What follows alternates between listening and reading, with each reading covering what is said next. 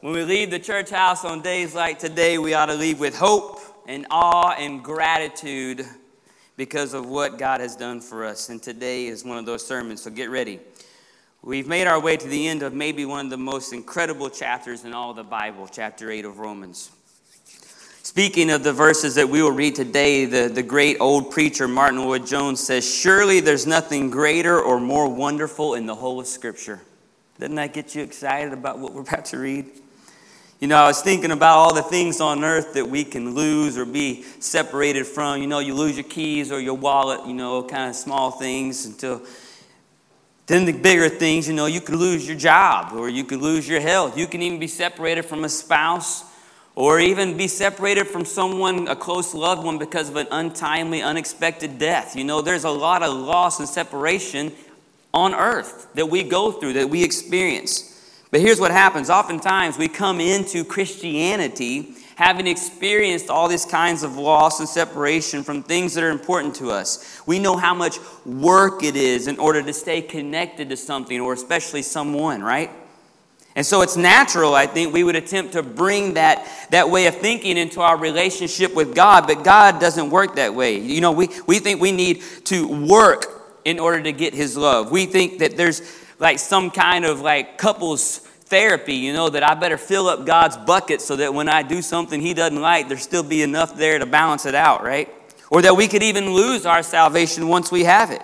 So we feel like we have to walk around on eggshells, really careful. You know, we don't want to blow it.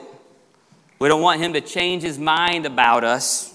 Like we're some kind of late round draft pick that didn't cost him anything, and if it doesn't work out, he'll just release us, you know? Here's the deal even though we can lose or be separated from just about everything or anyone here on earth, we can never lose or be separated from God's love for us because of Jesus Christ. This is, this is one of those doctrines that helps us to build our Christian faith, this doctrine or idea of assurance. You might have heard it be called the perseverance of the saints. The absolute certainty that all who are justified by faith will, in fact, be glorified. So let's read today Romans 8. I hope you're there by now, verses 35 to 39 as we finish this incredible chapter. God's word says this Who shall separate us from the love of Christ? Shall tribulation or distress, or persecution, or famine? Or nakedness or danger or sword. As it is written, For your sake we are being killed all the day long. We are regarded as sheep to be slaughtered. No, in all these things we are more than conquerors through him who loved us. For I am sure that neither death nor life, nor angels, nor rulers, nor things present, nor things to come, nor powers, nor height, nor depth, nor anything else in all creation will be able to separate us from the love of God in Christ Jesus our Lord. Amen. Let's pray. Father, this is your word. I pray that we would receive it as your word. Not any kind of idea made up by man, but your truth revealed about yourself to us, your people through your living and active word. Father, I pray that we would understand it correctly. And I pray that you would apply it to our lives powerfully. Amen. Here's the main idea today. I want you to get this on your notes there before we go any further.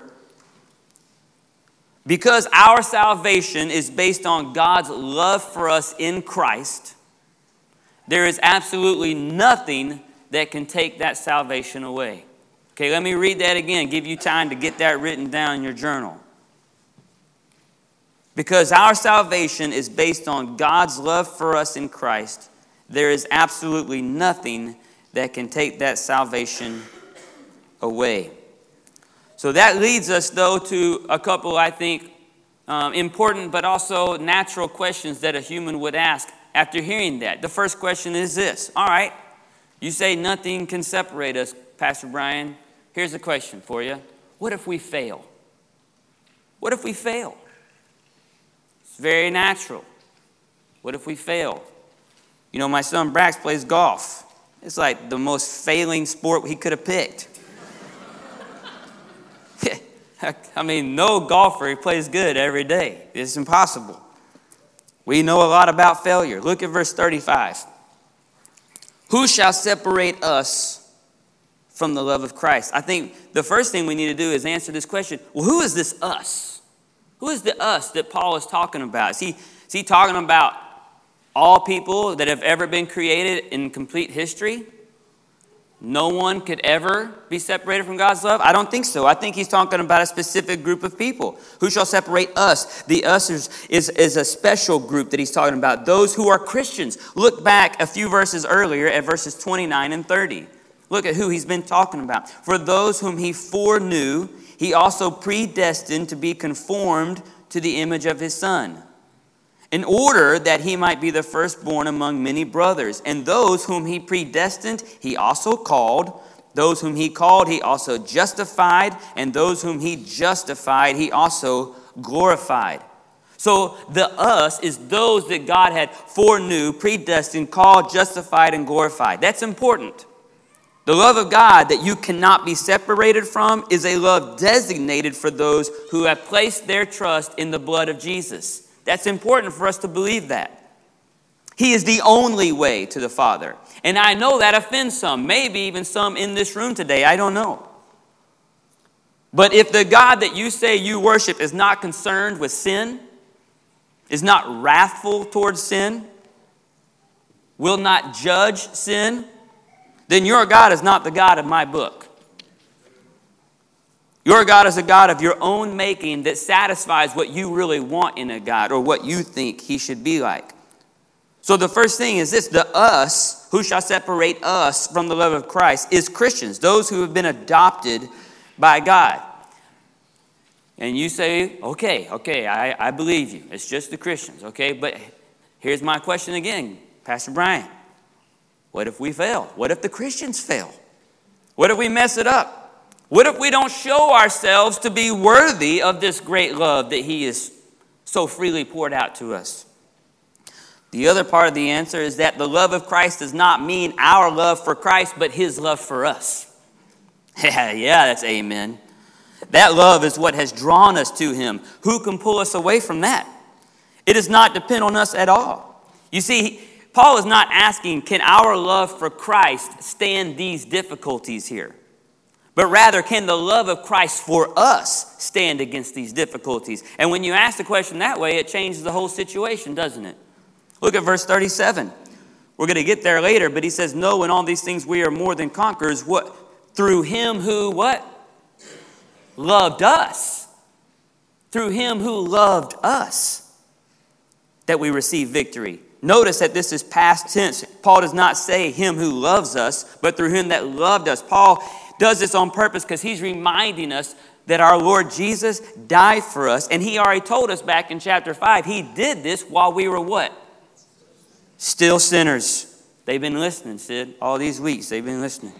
So if Christ did that for us while we were still enemies, while we were against him, while we were his opponents, how much more will he now, through his life, continue to save us until we are finally glorified now that we are part of the family.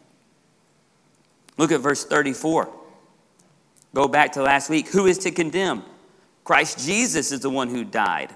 More than that, who was raised, who is at the right hand of God, who indeed is interceding for us. Paul has reminded us Christ is now in heaven interceding for us.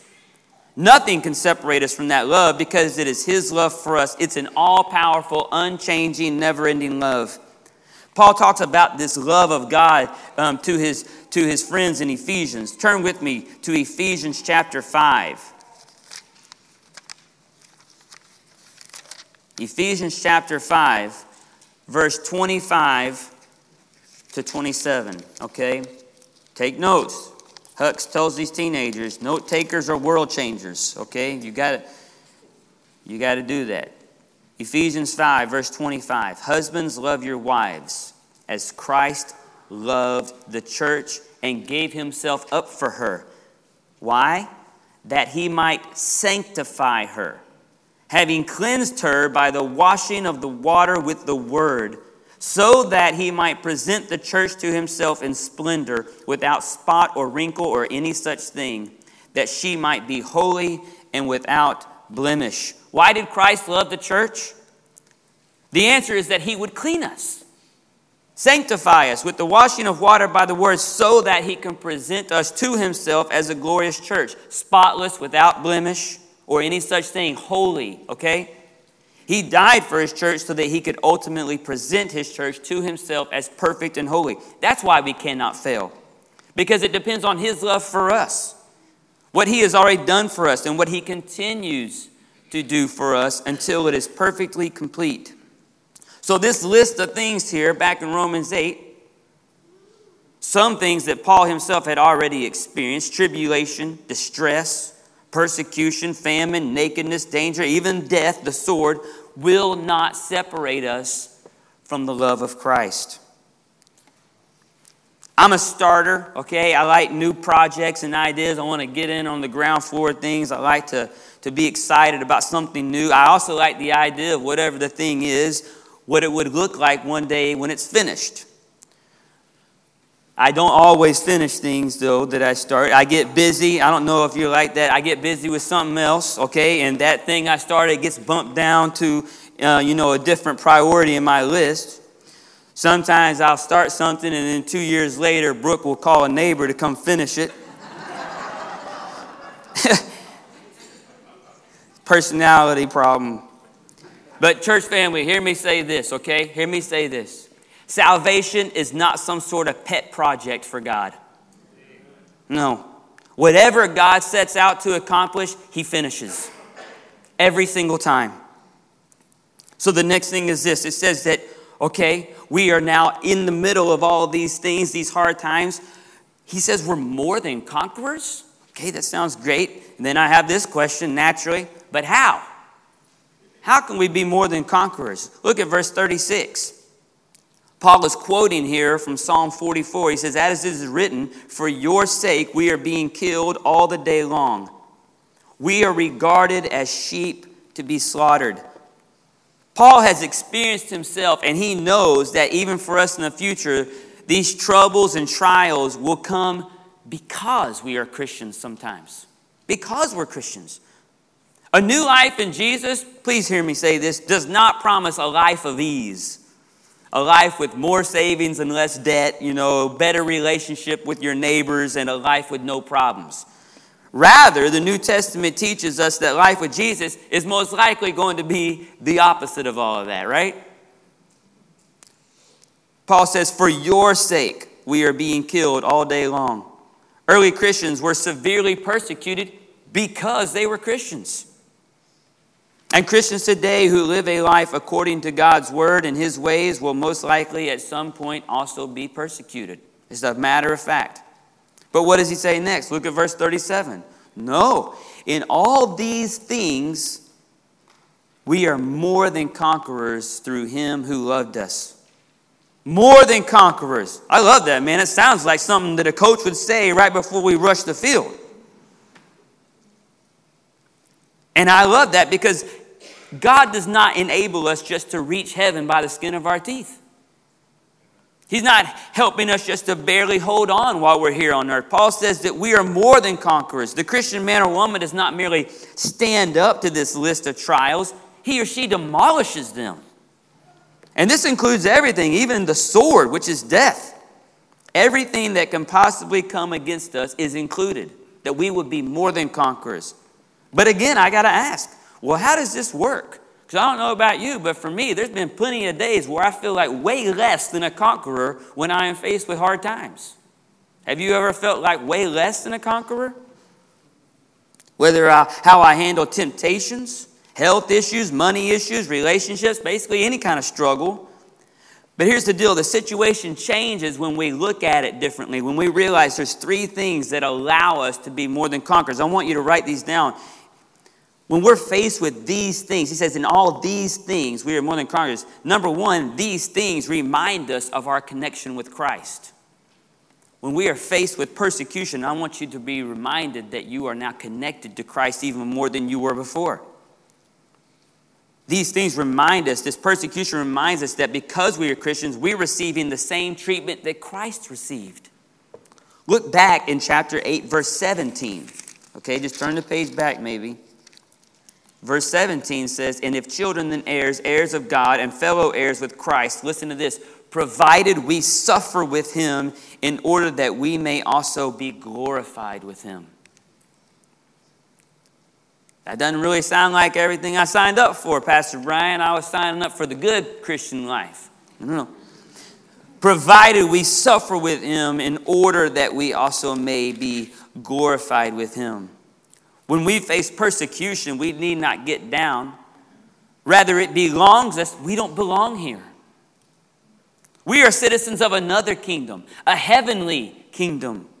It helps us to see the world's true colors and it reminds us we're no longer part of that world, but we have been transferred to God's kingdom as God's children. One of my closest friends in all the world is a missionary in a part of the world where it's really hard to be a missionary and be a Christian. And there was a day a handful of years ago where he called me and he told me what he had recently walked through a time of severe physical abuse and persecution, almost to the point of death. A time of being falsely accused, even in front of the officials and the police, because he's a Christian. And by the time we walked through all of this, what it meant and, and how he got through it and all the things and what was the next step and all of that, you know, one of the things he said to me, he said, I just kind of am amazed that God would consider me worthy to suffer like this. Why? Because he was reminded now his connection with Christ is deeper than it had ever been, because he knew Christ more in his sufferings. When we face these kinds of persecutions and trials because we are Christians, we should be reminded of our connection to Christ. And when we do that, we will be more than conquerors. The second thing I want you to think of is this these things, we can be more than conquerors in all these things. These things force us to look forward to our future glory. When we face trials and difficulties of any kind, rather than getting upset about it, we look to the future. We look to our hope.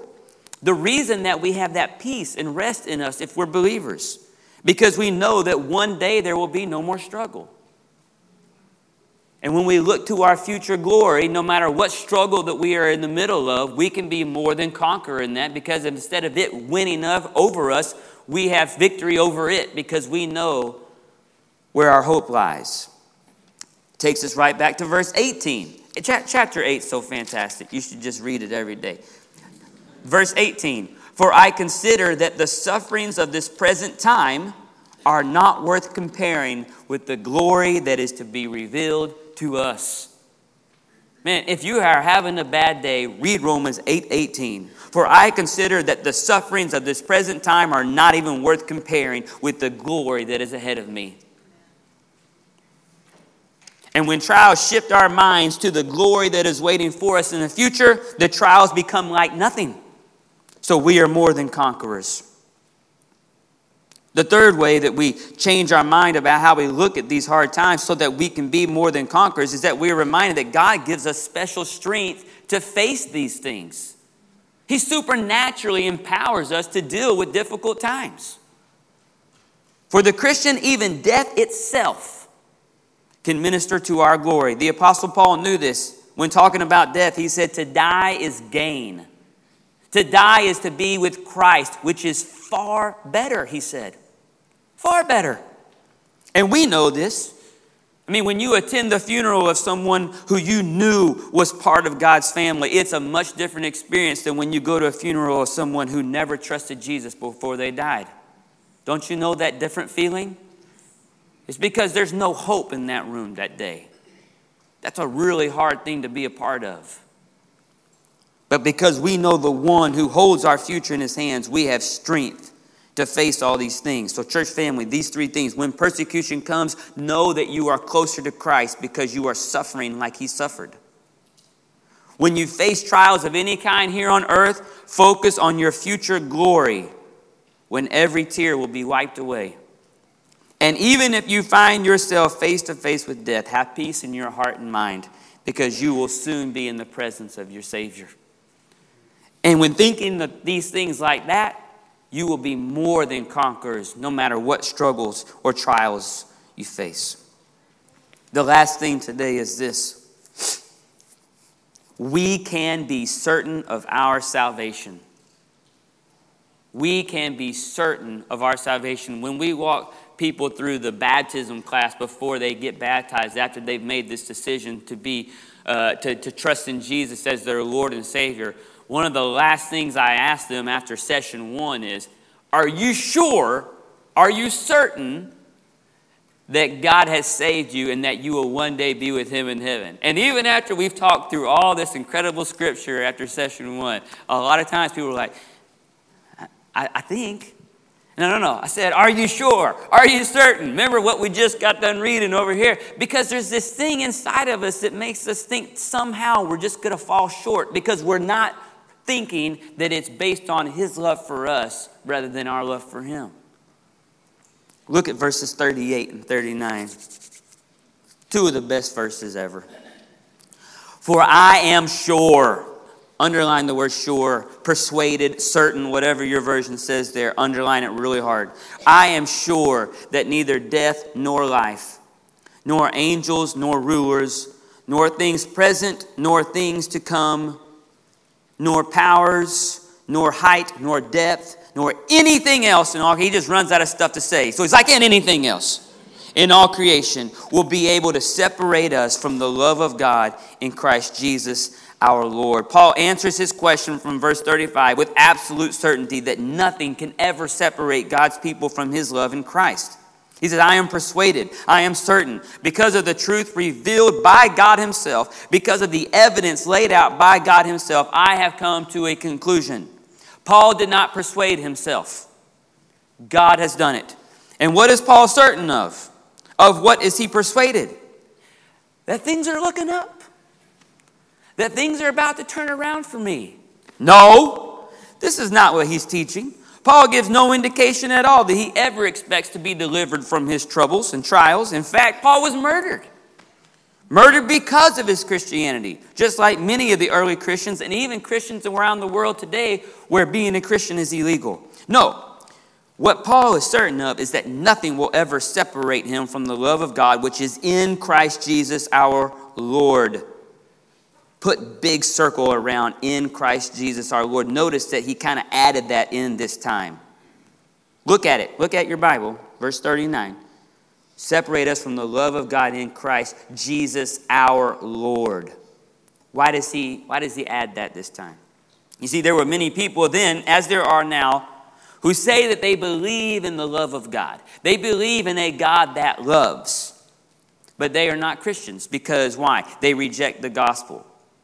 They do not believe in a God who would ever be wrathful against sin, a God who would have to punish sin because he is holy and just. They do not believe in a God who would send his own son to a cross.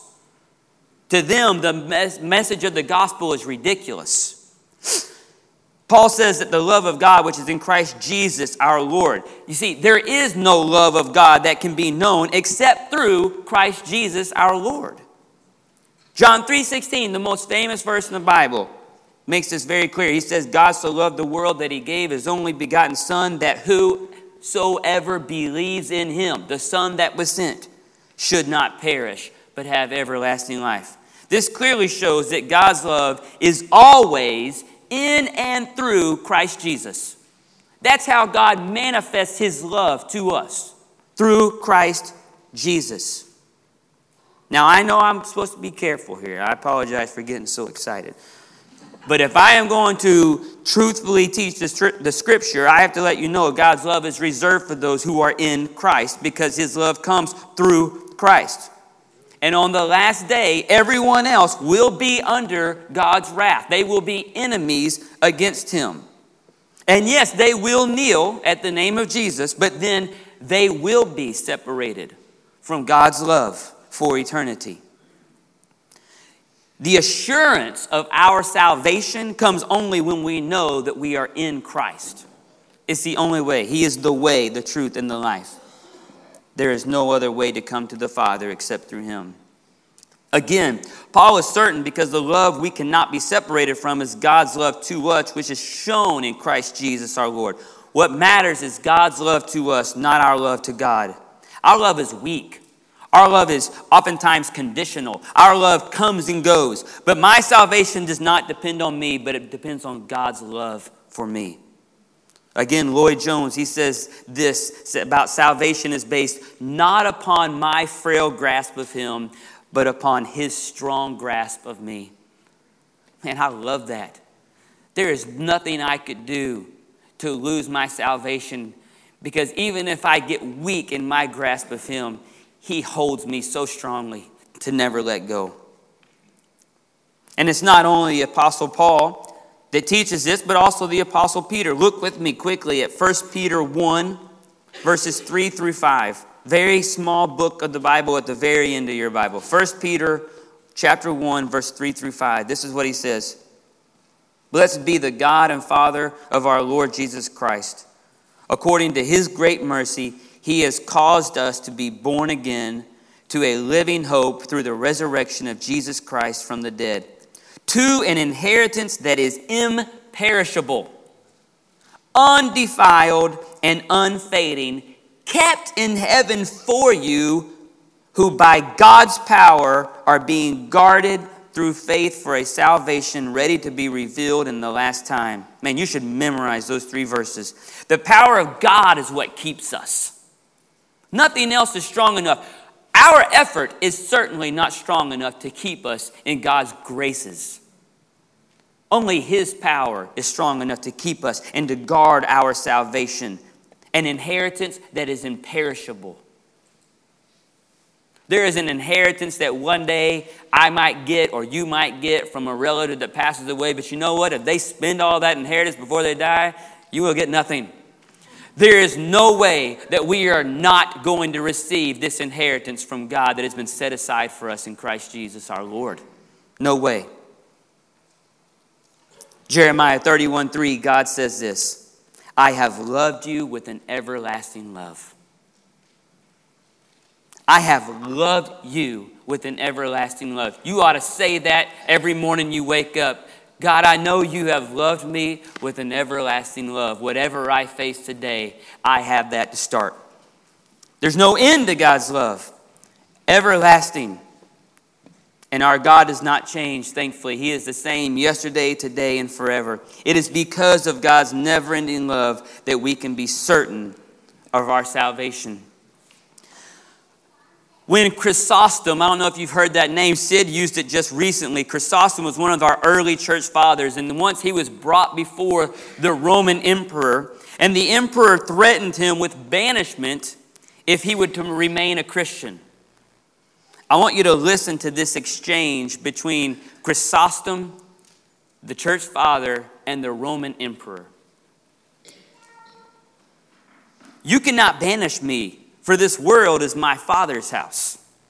But I will slay you, said the emperor.